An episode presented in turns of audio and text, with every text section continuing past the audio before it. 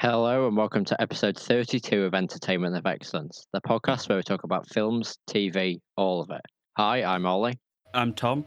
And I'm Ben. and today we're going to be talking about the 1967 film In the Heat of the Night. This will contain spoilers.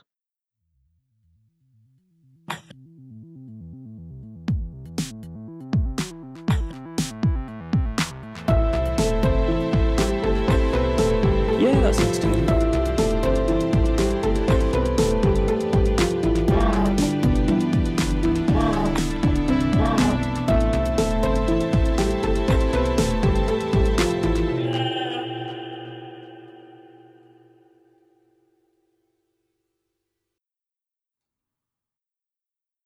Okay, so uh, the plot follows a uh, black police officer. Okay, so some guy's been murdered. I can't remember his name. Do you remember his name? Uh, Uh, sounds like COVID. Oh, Mr. Oh. Colbert. Yeah. something it's- like that.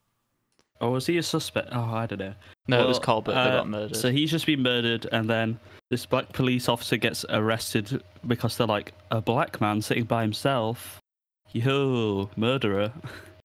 you know how it was. It was 1967. Uh, nowadays they just shoot him on sight. Uh, yeah, this uh, it yeah it has aged a bit too well. This film, Mm. which is a bit worrying. Um, I'll, we'll talk about that later, but I'll just carry on. So he he basically it turns out he's a homicide expert, so they use him to try and help crack the case. And uh, was the guy that they caught was he of any relevance? Was he just part of that like white supremacist group or whatever? Um, well, it says on the Wikipedia page uh, that he's the boyfriend of the woman that got the abortion. Yeah. So but who was the woman? the, the okay, so is it, uh, as far as right? Um, I can't be asked reading all of the Wikipedia thing. We're very prepared in case you hadn't already noticed. Um, Yeah.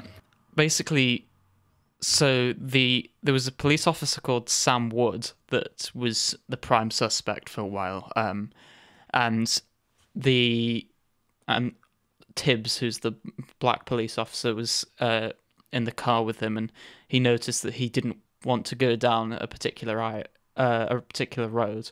Uh, it turns out because there's a there's a woman there who always uh, like is naked in the window and he obviously goes to creep on.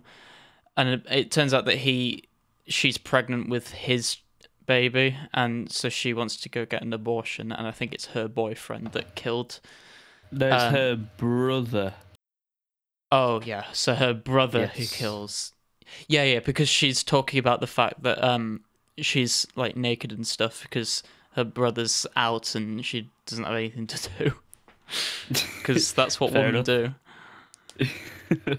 according to this film.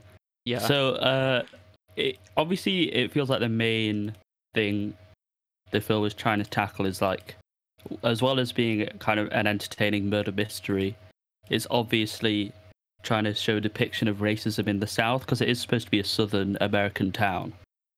So you get, uh, you know, your white supremacists with the Confederate flag trying to attack him, and also just kind of basically everyone is racist towards Virgil at some point, aren't they?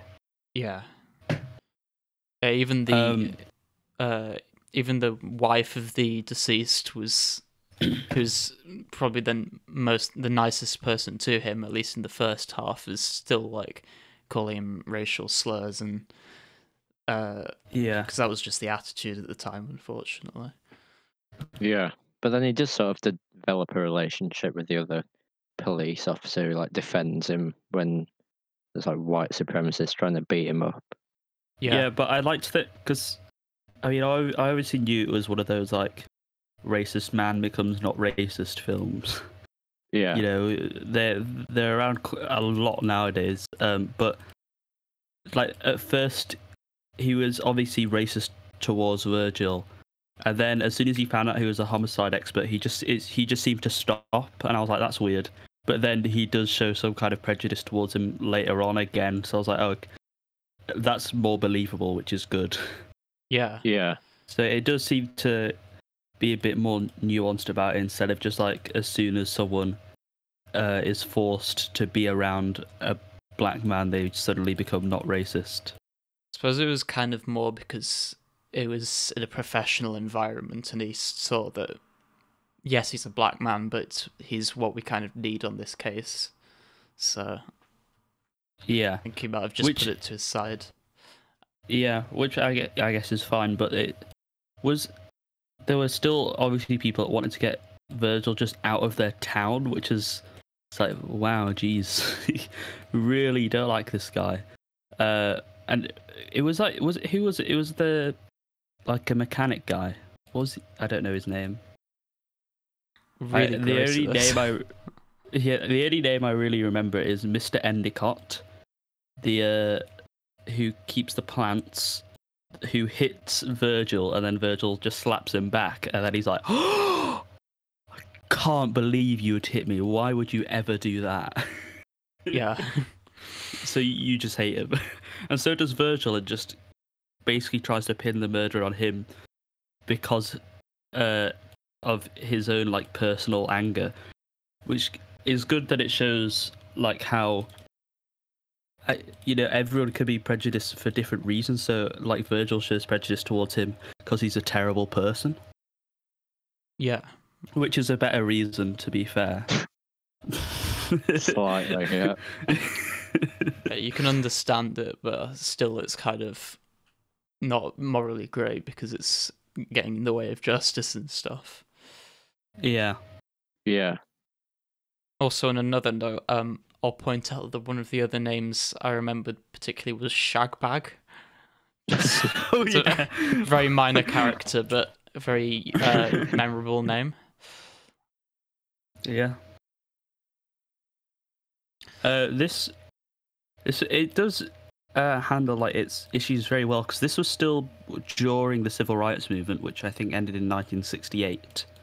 So this was one year before that ended. So it was probably quite controversial at the time. In fact, I can probably have a look. Yeah. I mean, I think it did win the Oscar for best film, but I can definitely Yeah. see why there will be some controversy surrounding it. Yeah, there's a lot of ma- magazines are calling it uh, powerful and some of the best films, and it's actually been placed on the United States National Film Registry uh, by the Library of Congress uh, Mm. on the list for preservation because it is culturally, historically, or aesthetically significant. Um, Yeah.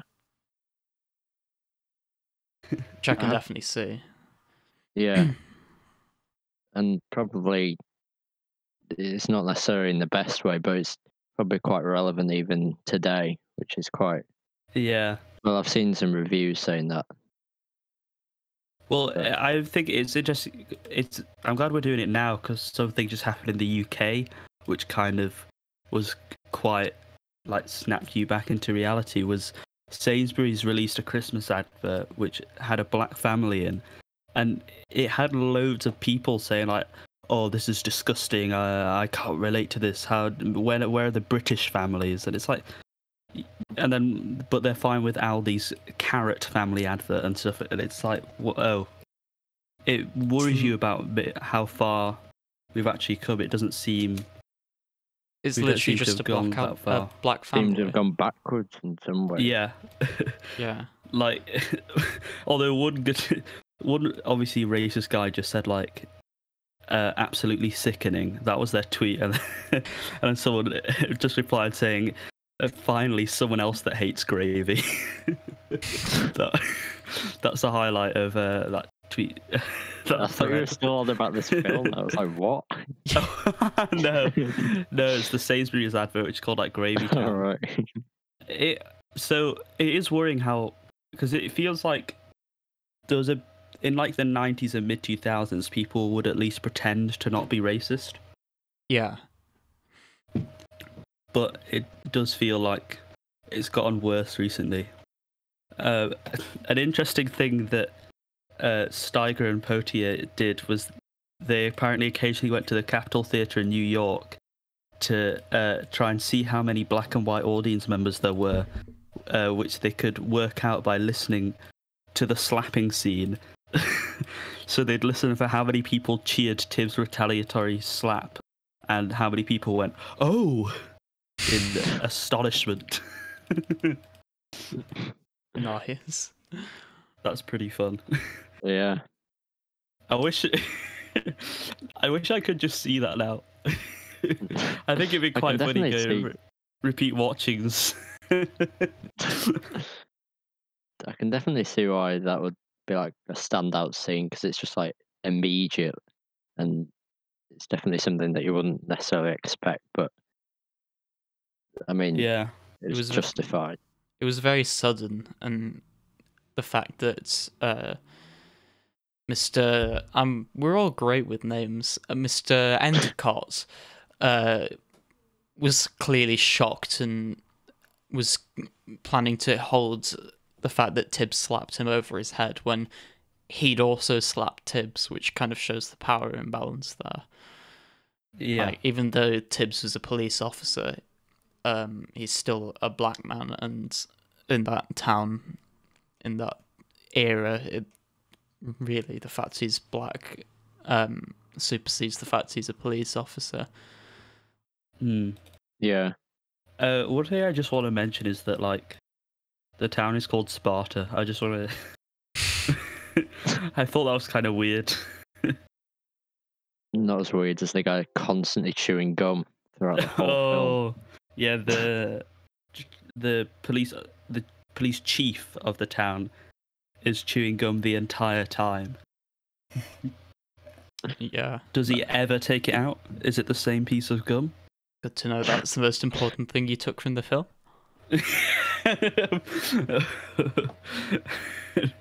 of course not. Um, so, so we it wasn't the gum; it was obviously the wobbly aerial on the police car. Yeah. One of the other social issues that I mean, I guess it only briefly touches on is abortion, because obviously Mm. Dolores uh, is going for a backstreet abortion. Uh, I'll just look up uh, when abortion was legalized in America, was, but it was probably a uh, state by state thing, right? I'd assume so. Yeah. definitely. I know in Britain it Um, was like 1968, I think. Oh, it was 1973 was Roe v. Wade. So yeah, I mean, it, they probably. I th- actually I think that was when it was national. Yeah, Search for Mississippi specifically, I guess. uh, I will. Mississippi. Yeah. Oh, that 'cause- was 1966. Apparently. Oh right. Oh no. Oh, in cases of rape. Oh, Yeah. Was, and that they would have been very tough on that. Like, Yeah. I'm that pretty was sure that they could just get the rapist would probably just be able to go, "No, I didn't rape them," and Yeah, like, that was "Well, shown alright." in the technically film. rape, wasn't it? Because Yeah. she was like underage. Yeah, because they were they were questioning her a lot. Uh, rape. That was they were questioning a lot. Um, did he force you or did you let him? Kind of with the assumption that he was Yeah. going to go with you. Probably let him and everything. And they had to. I think it was the brother had to really make the case that no, this is statutory rape because she's sixteen. Um, yeah. which is kind And- of sad if you think about it, but. And also, it's like it- it was six hundred dollars was the cost of it, and it was just some like random woman that did it, and it kind of like like how difficult it is to get rid of this awful thing that has been like forced upon this. I mean, she's basically she's a girl, she's sixteen, like, Yeah. but it doesn't really deal with that too much. It just kind I of mean, throws it in there, and to also me, it kind of it kind of makes it presents look like bad. she was the one instigating it, and but at the same time, like that doesn't justify that she's having to bear this burden. And um, yeah. I don't know. It just it doesn't explore that as much as obviously some of the other themes. it might kind of dodge around it in a bit of a dangerous way. I mean, obviously it wasn't legal at that point, so I guess it would have been even more controversial than the race issues it deals with, but because as soon as uh, Virgil says like, if you look in her purse, you'll find one hundred dollars for uh, an abortion, then they're like, how dare she do such a shocking, terrible thing? Yeah. Just a, a little note that six six hundred dollars in uh, 1967 is about four thousand six hundred dollars now, so it really wasn't cheap, unfortunately. Yeah. Mm. What did you think of the the murder plot? Like taking the race issues and the social issues to a side. What did you think of it as at its core a murder mystery? Uh, I thought it, it was fairly standard and had some good twists and like use the thing well of having Virgil just assume it would be Mr. Endicott. Yeah. I think they used Yeah. that well, but to be honest, like I always find murder mysteries fairly standard now. But obviously, I mean, this was the '60s, Yeah. Yeah. and they I have a fairly some- similar structure. It had some pretty cool twists and reveals, but it didn't really rely on like. Well, I think we'll probably come on to the music, but it didn't really rely on big, bombastic music to when they had reveals, which you might traditionally expect from a film of that time. Yeah, Apart from that one scene where there was huge bombastic music, when it was literally just the other police officer Gillespie being racist towards uh, Tibbs, which I thought Yeah, it was a weird little that- odd. The rest of it was kind of understated. Like if you wanted the big music, maybe during the slapping scene, which seems to be like a really important one, Yeah, because the rest of it is kind of like bluesy and guitar. Uh, I said it sounded like uh, Seamus from Pink Floyd's Meddle. but So uh, it was it's composed by Quincy like- Jones, the music. Uh, is, is he a lad? He is a lad. He's Michael Jackson's producer. Oh, He's Really famous. he was. He won. Oh, nominated for a, an Academy Award. I think. Yeah. That- Yeah, he's done quite a lot. um, one thing I will note is that so the cinematography, like now, I think what gets murder mysteries now is the style, but in the sixties, because maybe they hadn't been overdone as much, it was kind of like a fairly.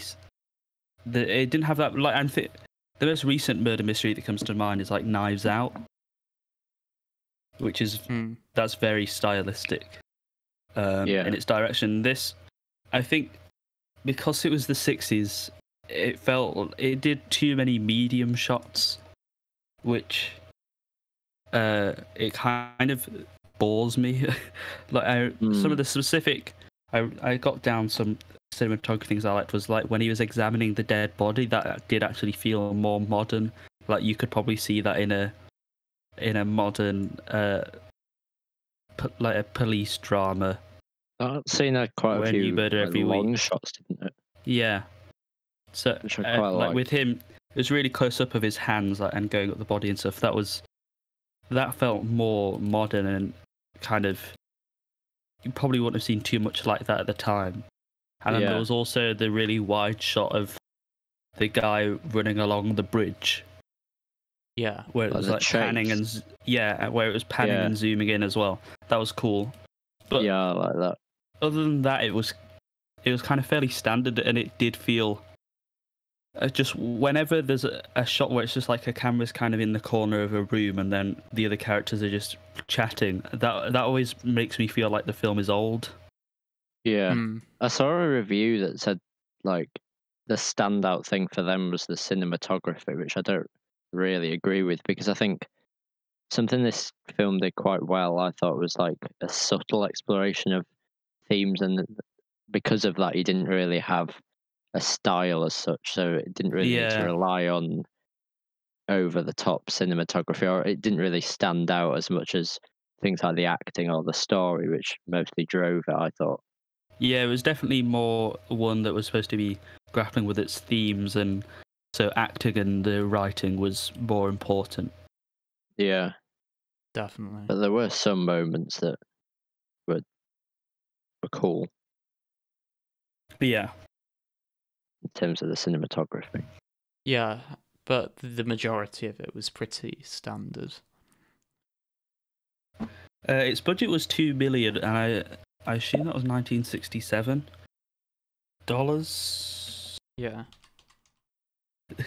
That's Maybe. 15 million. Uh, 15 million six hundred thousand dollars nowadays. Fifty or fifteen. One five. Oh right, so that's that is fairly small for a Yeah, film budget. Hmm. how much did it make? Uh, it made 24.3 million, so it did make a lot of its money back, uh, and it was probably quite big at the time. It won five Academy Awards. Um, so it, I think it was a big thing, and because also the 60s was the time. This was before like the blockbuster. Yeah, Uh, something so that, um, people would watch a wide range of films. something that shocked me quite a bit is there's actually a sequel to this. There Is is? there? in 1970 called They Call Me Mr. Tibbs. Oh. I wouldn't have assumed that this would have been a film you could make a sequel of, really. two sequels. There's two. A, a third one called The Organization. Damn. Uh, So, Right. yeah.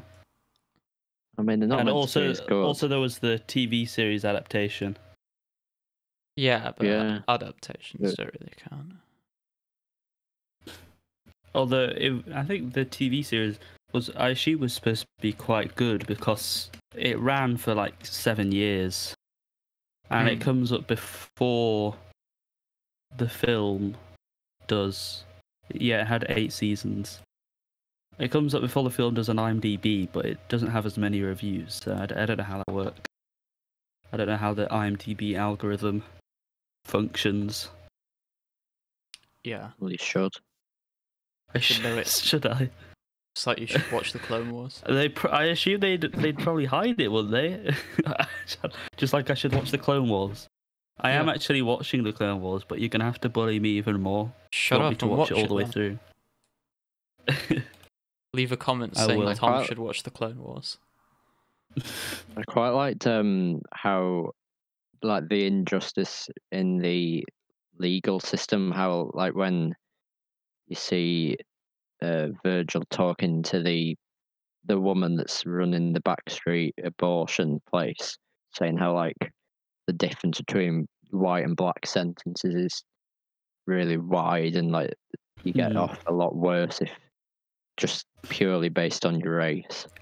Hmm. And this was even before like the war on drugs started, so it it is worrying. Like a lot of the issues it brings up are still pertinent today, and well, they got a lot more pertinent, I guess, uh, in this around the seventies era. Yeah, So it, it is quite an important film that also manages to be entertaining at the same time with like the murder mystery aspect. yeah. yeah. So it's quite interesting that it decided to do that. Do you think? I wonder if they went as to have the murder mystery thing as well, t so that uh, like maybe more conservative people would actually watch it and maybe challenge their views. I mean, Yeah. yeah. because I can't imagine many more conservative uh, viewers in 1967 going out to watch a film purely about like a drama that about um, racism and the social issues at the time. I just don't think that would have been a thing that would have Yeah.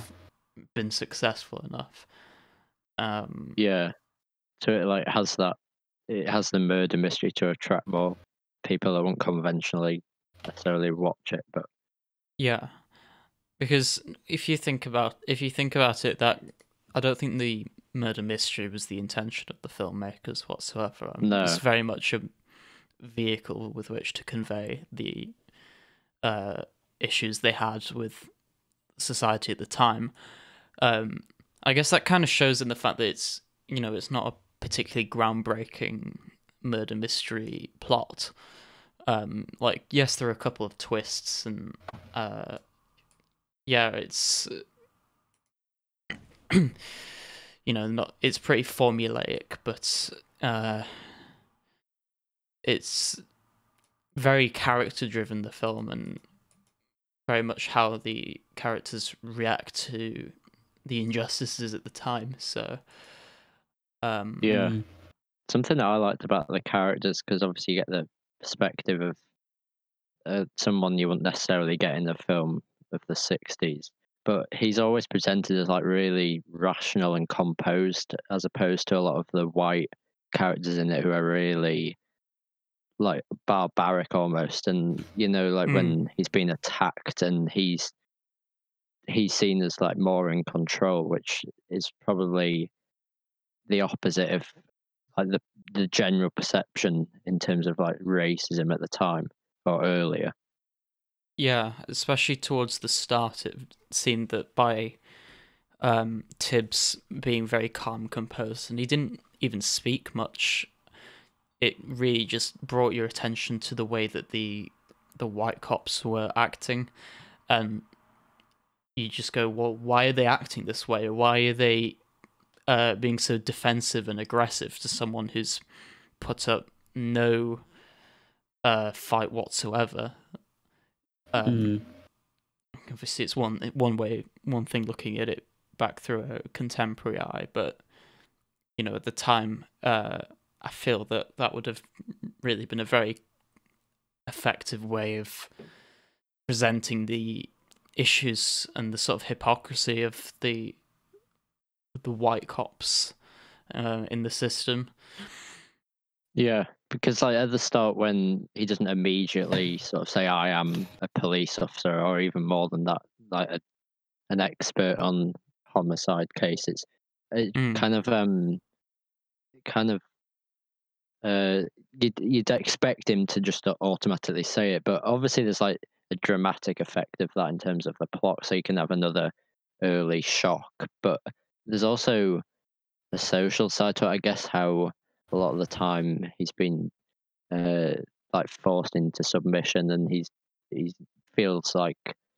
he has to like contain it to himself and, and then reveal it later. yeah Mm.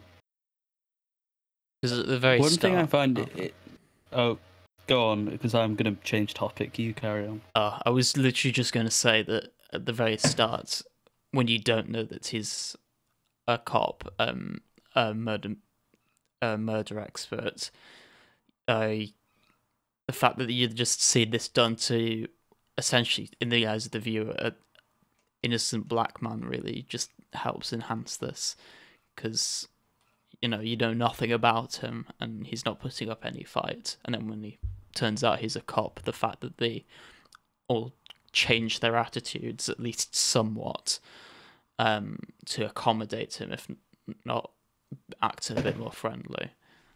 Um, Yeah. I think Yeah. that definitely stands out with that line where it, one of them says uh, something like "You're the only human that's ever been in here." So as it progresses, they're definitely seeing him in a different lens. yeah, And obviously, there is still prejudice, but less prevalent than at the start.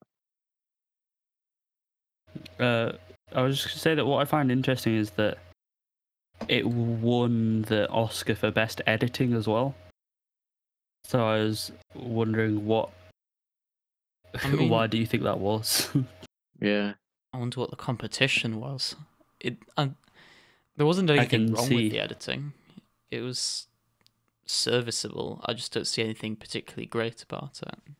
yeah, I I think I need to look at what film editing in, entails because it feels like one it's such an integral part of filmmaking, but you don't always notice it unless it's like really obvious, like uh, a an Edgar Wright film or something. Like all the all the more recent winners, it's quite obvious editing. So Oscar winners, so there's like Gravity, Whiplash, Mad Max Fury Road. It's quite, you know, it makes sense. It- Yeah. But maybe it's because they're getting more flashy with it. I, I want to know. Because the thing is, though, because you didn't notice the editing, that means it was good. Yeah, it does always seem like that. I never really look out for it, and it, it's almost like subliminal. But it, obviously, if there's any bad editing, then that then you'd notice that. If if you don't notice it, then that's probably Yeah. a good sign. You either don't notice Yeah. it or you really do, Although, but because I'm- it's I'm excluding- stylistic. Yeah. I'm I'm excluding bloody Bohemian Rhapsody that won best editing in 2018, which has like 60 cuts per second. yeah. Re- May well it was it to- terrible. I as don't well know giving why. it to mile 22. Like it was probably the worst part of the film was the editing. Why? I don't know why they gave it that, but yeah, it's it was something I want to look at more. Hmm. What did you think of the performances? They Like the were really acting? Yeah, they were really believable. Like Sidney Poitier was uh, especially good. Yeah. Yes, definitely. Uh, It it turns out that um the actor of the white, white cop got the I've closed the heckin' tab. That's so sad. Um yeah, uh w- he got an award for something best actor, I'm assuming. Um and Sidney Poitier didn't. Um oh yeah, he was. He wasn't even nominated. He was Which- nominated for a BAFTA and Golden Globe. because part of me is like um Poitier is so much I wouldn't necessarily say he's so much better, but he's you notice his performance is better, Yeah, if that makes sense. It's like with the editing, it's not necessarily his is better, but you've noticed that it's better. yeah. Um he he had think it's just the previously won role. an Oscar. yeah, which Yeah. is c- because my th- first thought was was he excluded because he's black. I wouldn't be Yeah. surprised if that still had a a role in it. yeah, but- he he he won an Oscar in uh, 1963, Best yeah. Actor for Lilies of the Field. Because I so read that hopefully he, not. I read that he had to like change, uh, like change his accent because he was born in the Bahamas, and he had to like try and make him sound himself sound more American. So there's obviously prejudice and discrimination almost outside of the film, obviously. Yeah, well, I guess it I depends how you interpret it because he's supposed to be from Philadelphia. I wouldn't Yeah, say but not that's just any... for this film, just like in general. Oh, oh. and oh, you mean they made him sound American, like in PR stuff? Yeah, I think so. Oh, yeah, Oh, because right, if it was yeah, just in the sense. film, Okay. that's no difference. like a, a British person doing an American Yeah. accent. But But I mean, like, I think he had to like adjust it, it when he was going for roles and stuff to make him sound like he's from there. oh yeah, I'm not entirely sure, but this was just on like his IMDb bio. So because how I I- I don't think I've ever heard of people having to change their accent for like just uh, press stuff. I mean, obviously, like I know about. I mean, Master of None has a whole episode of this. Like a lot, you know, a lot of times Indian people are cast and they're like, "Oh, could you do the accent?" And it's like, well, but I don't have that accent. It's kind of racist uh, to make me do that, and they're like, "No, we, we need that." So yeah, it is weird. I mean, but to be fair, this is like in a different way because this isn't. This is making him sound more in quotation marks American. That's interesting. I'm not uh, like don't quote me on it, but sure that's what it says. He was made an honor an honorary knight commander of the Order of the British Empire by Yeah, Queen Elizabeth I, II. s- I saw his he had a sir. Yeah.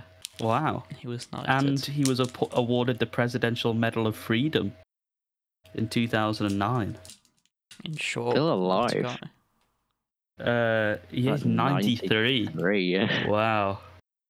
Please, Uh, 2020, don't take him. I think he's a lad. us. he's yeah. He in 2016 he was awarded the BAFTA Fellowship for outstanding lifetime achievement in film. Uh, he was ranked 22nd uh, greatest male star of classic Hollywood ci- cinema. and he's one of one. only two living actors on the AFI list. The other being Sophia Loren. And in 2002, he received an Academy Honorary Award in recognition of his remarkable accomplishments as an artist and as a human being. So he's, you know, he's obviously very highly praised now, and it Yeah. seems like he's been he's been acting for years, years and years and years. Like he was in his first film in 1947. Wow. So yeah, I think he's a, an absolute lad. I mean, the other acting in this was good as well, but obviously he was the Yeah. stand-up performance.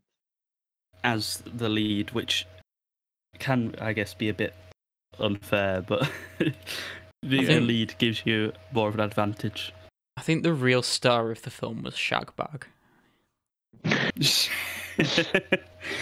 Do you actually see him, or did they just mention him? I can't remember. No, I he's, think- he there, just sat on a chair. I think oh right. Such a role. nice. It is. Shout out to Shagbag. my, my, my man. Where do you think Shagbag. the name comes from? Is that of interest? Something to do with the Hmm. bag? Maybe we need to do some research. Maybe what you don't say.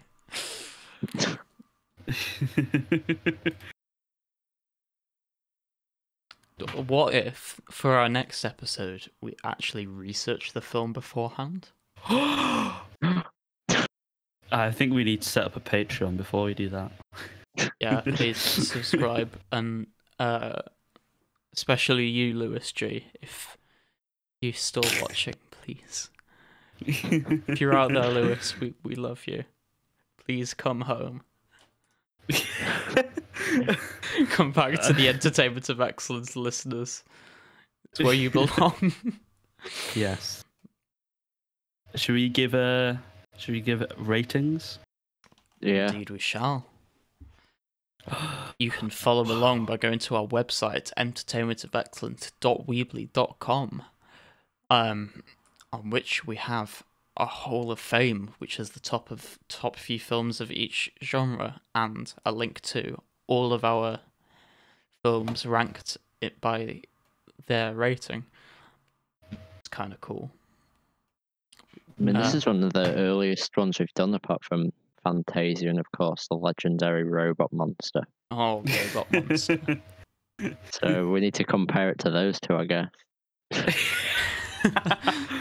well, if we're comparing it to Robot Monster, I'd say um, it has. I think So- it's a bit better than Robot Monster. Yeah. I was about to say Do the you? special effects were quite good. Mm. I re- I enjoyed it. Um, it's more of a think piece than entertainment, which would kind of. I, I kind of want to compare it more to some of the artsy films because we haven't really done many that are theme driven, and by that I mean social issues. Um, I guess so. I usually go with Stalker to, uh, with less like straightforward films. So I'd say I enjoyed it a bit less than Stalker. Um, You gave Stalker quite low, didn't you? I think you did. let's Yeah. have a look. Um, You gave it a seven point two five. wow, Ollie, you gave an eight point two. Yeah. Um, I'm gonna go seven point two with this. Um, which is what did I give? Point naught five below Stalk. What did I give Fear What a and Loathing? change. Yep, but I enjoyed it more. Oh, than you Fear gave that quite low. Six point eight. Yeah, I'm going with seven point two because it was a good film. Um, it just wasn't outstanding. Um, the social issues it brought up were obviously uh, great to think about, but that's not necessarily inherent to the film. You could have had a completely different film with a completely different plot, bring up the same issues, and you'd have gone away feeling pretty much the same. Uh, because at its heart, it was a murder mystery uh, film. I don't think it was a particularly good one of those. So I'm going with Yeah. seven point two. Am I the only one that found the murder mystery quite convoluted? As in, like, uh, there are a lot of twists and turns, but I think I just I f- kind of zoned out a bit. Yeah, I found it hard to follow, not because of the plot, but because of the way it was presented. It was just Yeah, I can't. yeah, Maybe I kind 'cause- of zoned out a bit. maybe because you were concentrating more on like the themes and social issues they explore, which obviously uh, there's there's more to discuss about that, and it has more of an impact, especially given the time it was released. Yeah, definitely. Yeah. But I'd probably I'm gonna give it a seven point three. Ooh. Ooh. So different to Ben. Uh, so, I uh, the, okay. So I think that like as the plot and stuff is fine, but the social issues definitely bumps it up a bit. So I'm probably gonna go seven point two or three, but I'm just torn. It's such a tense decision. This is all like of our. Uh, we've got quite high. you give it proportion of seven films point in three, that I'm area. absolutely going to just explode because that's a far too high a rating. The thing, like, I feel like it's well, I'm gonna do the the same if we go seven point two because it's too low. The problem is, Oh, right, the you two rated The tension. so the film's too low. That's what I'm gonna say.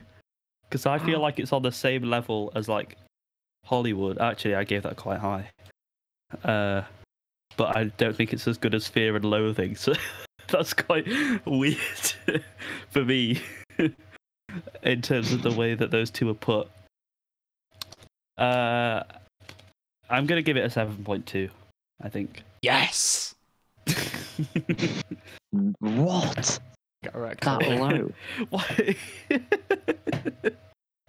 Why is good time down there as well? I I think I- you two are just wrong. Yeah, but Good Time was a bit. It was all right. It just wasn't particularly good. Was it a good time? It- guys, it's okay. It was- I'll, I'll beat Ben up later. It was an average time.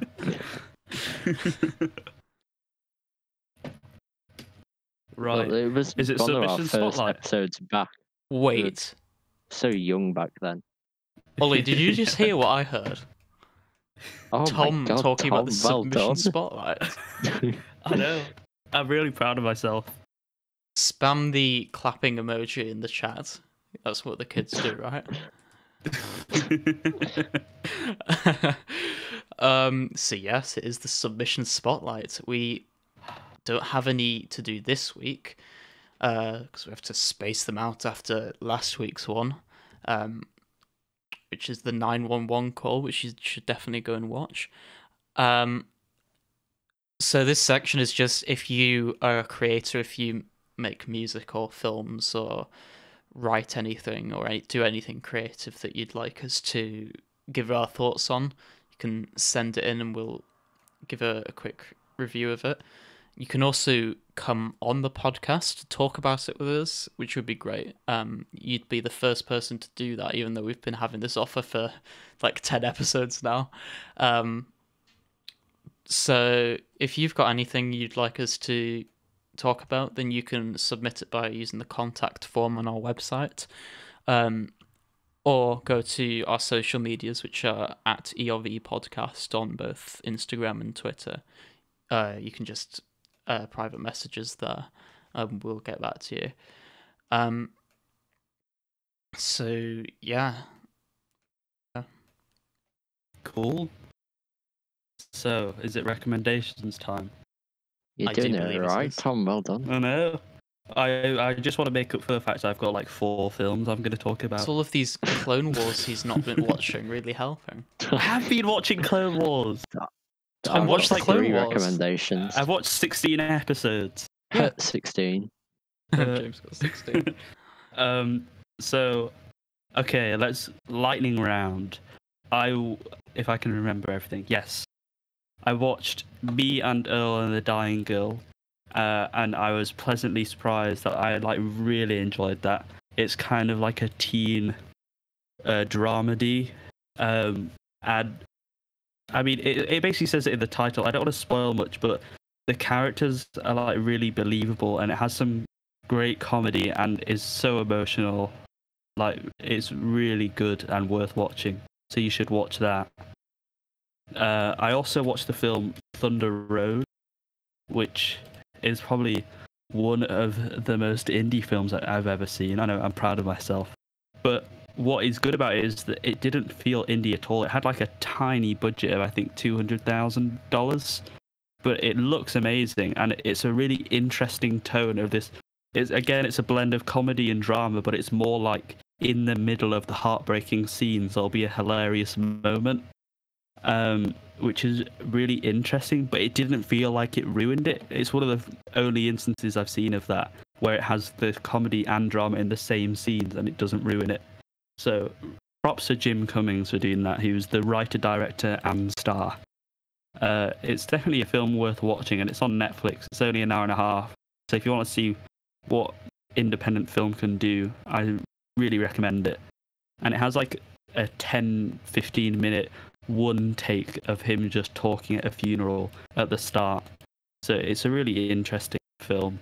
Uh, I then went a bit further back in time and I watched uh, Hitchcock's Vertigo. Oh, that Uh, sounds good. I might go and watch it on Netflix now. Oh, it got taken off Netflix yesterday, Ollie. Oh. Wow. Oh, that's so sad. this is one of those films with 100 Metascore, which usually makes me go, ugh. But, but I actually really liked it. It is a, it is really good. It's often put as like one of the best films of all time, and I think it has a really interesting story. Uh, so it's well written and paced, and it's like the technical aspect. It's one of those films where I did really like it, but I wouldn't put it as my top film of all time. But I know why it's seen as like the best film of all time because I know it really intentionally uses color. It reveals like how Hitchcock kind of viewed women, which wasn't in the best light, but it's kind of an honest depiction of what he thought, which is it's kind of like it is more like an artist's vision type thing and he i know he invented like the dolly zoom for this which i think was used for the actual vertigo effect so there are, there's a lot of good things to like about this film and it is actually enjoyable and it, it was 1958 so even earlier than in the heat of the night Are you making uh, up for the fact that you haven't seen Psycho? yes How have you not seen Psycho? I don't. I, it was on Netflix, and then it, but it was on Netflix during the time where I could never be bothered to watch any film. So, at least you, at least you need to. I'm watch hoping to watch Wars. it. yeah, uh, but Vertigo is definitely well worth watching, and I also watched Zombieland, which is completely different to Vertigo. It's a comedy horror, uh, and it feels like America's response to Shaun of the Dead, which would put me off, to be honest. But it is actually, I did really enjoy it. I think it's really stylistic.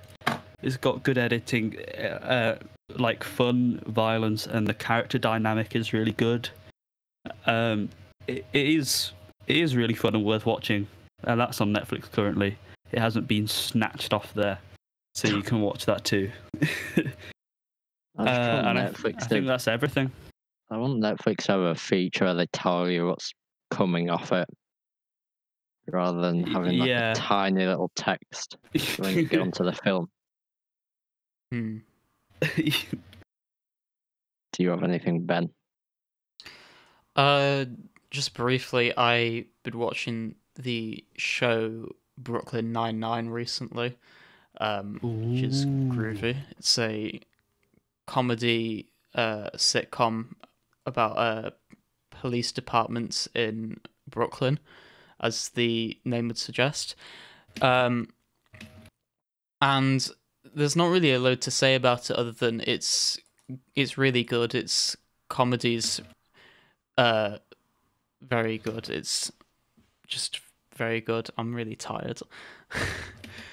um so yeah, it just follows the uh, adventures of uh, detectives who have to go out into the field and solve crimes and but it's mainly at, at heart the sort of relationships between them um and that's where a lot of the the comedy comes from from the the interactions between characters um personally i feel like uh, i am a i personally am a mixture of hitchcock and scully so um you can You're go not talking about Alfred Hitchcock, are you? no hitchcock from I know who Hitchcock is. I was just because I talked about Vertigo. oh that's like a reference yes. That's all I'm gonna say. It's uh, it's okay. So it's on Netflix, but I think only the first six seasons are on Netflix, even though there's a seventh one, and there's an eighth one coming out next year. So I don't know where you're going to get the seventh one. I'm not up to the seventh one yet. I'm still on. Se- I'm the first few episodes of season six. So wow. You can. Oh my god. I watched you were like one series and a half. one. Yeah, I watched one and a half series of it a while ago, and it was really enjoyable. I just stopped watching it for some reason. Oh, I when I binge something, I binge something. Yeah, yeah. You really I watched do. the whole of the American Office in two weeks. That's like That's the whole nine seasons with like 20 episodes each season. apart from episode, apart from season one. Yeah, but season one doesn't count. True. Uh, as I've Go been on then, Ollie. Oh right. You've got um, many. yeah, I've got three recommendations. How do you have the time to what to deal with all Because this we're stuff? not spending all our time watching Brooklyn Nine Nine. no, you just told me up six seasons or something. I watched them all in like the past week. Before that, Yeah. well, so I think the sum total of what I'm recommendation recommending is like five hours. Never mind the six seasons. How long's that? quite a bit. It's like 22 episodes, 20 minutes long, times six.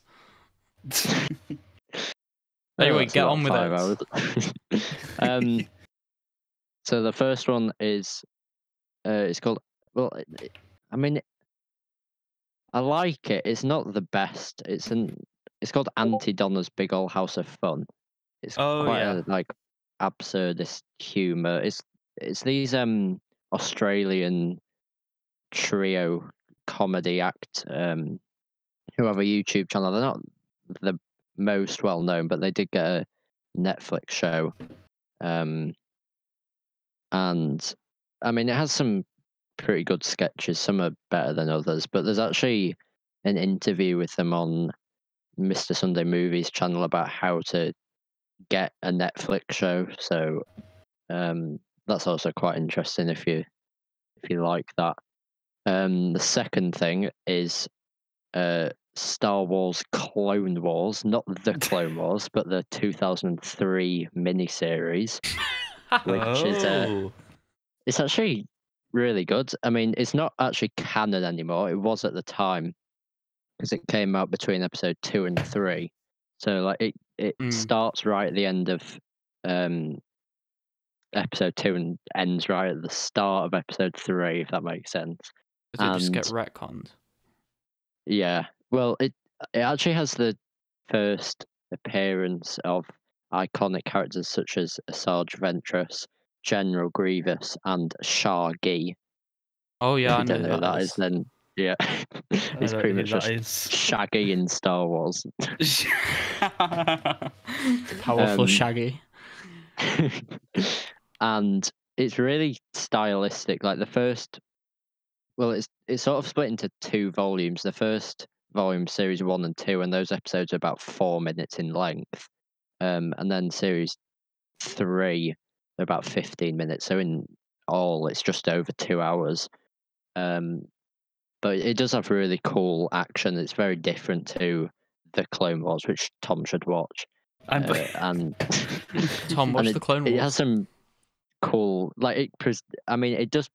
Uh, it does exaggerate like the potency of the Jedi and Sith because there's like this scene where Mace Windu fights about a million battle droids and just without a lightsaber just punches them and With the- force pushes them all away. It's ridiculous, but All right. it's it is pretty cool. And then the third thing is Wait, is that on Disney Plus? no, I just watch on YouTube. Oh right. Um, and the third thing is uh, another. Well, I know Tom mentioned an indie film. It's a bit of an indie film as well. You've probably never heard of it. It's called Apocalypse Now. Um, no, it, obviously it's a pretty famous film directed by Francis Ford Coppola, and I know that it took like two years to edit. He filmed like over 200 hours of footage and stuff. I think I believe I watched the final cut, which was just under three hours. And well, if you don't know, it's, it's a Vietnam War film, but it's more of like an exploration of uh, the protagonist and like going into his mind.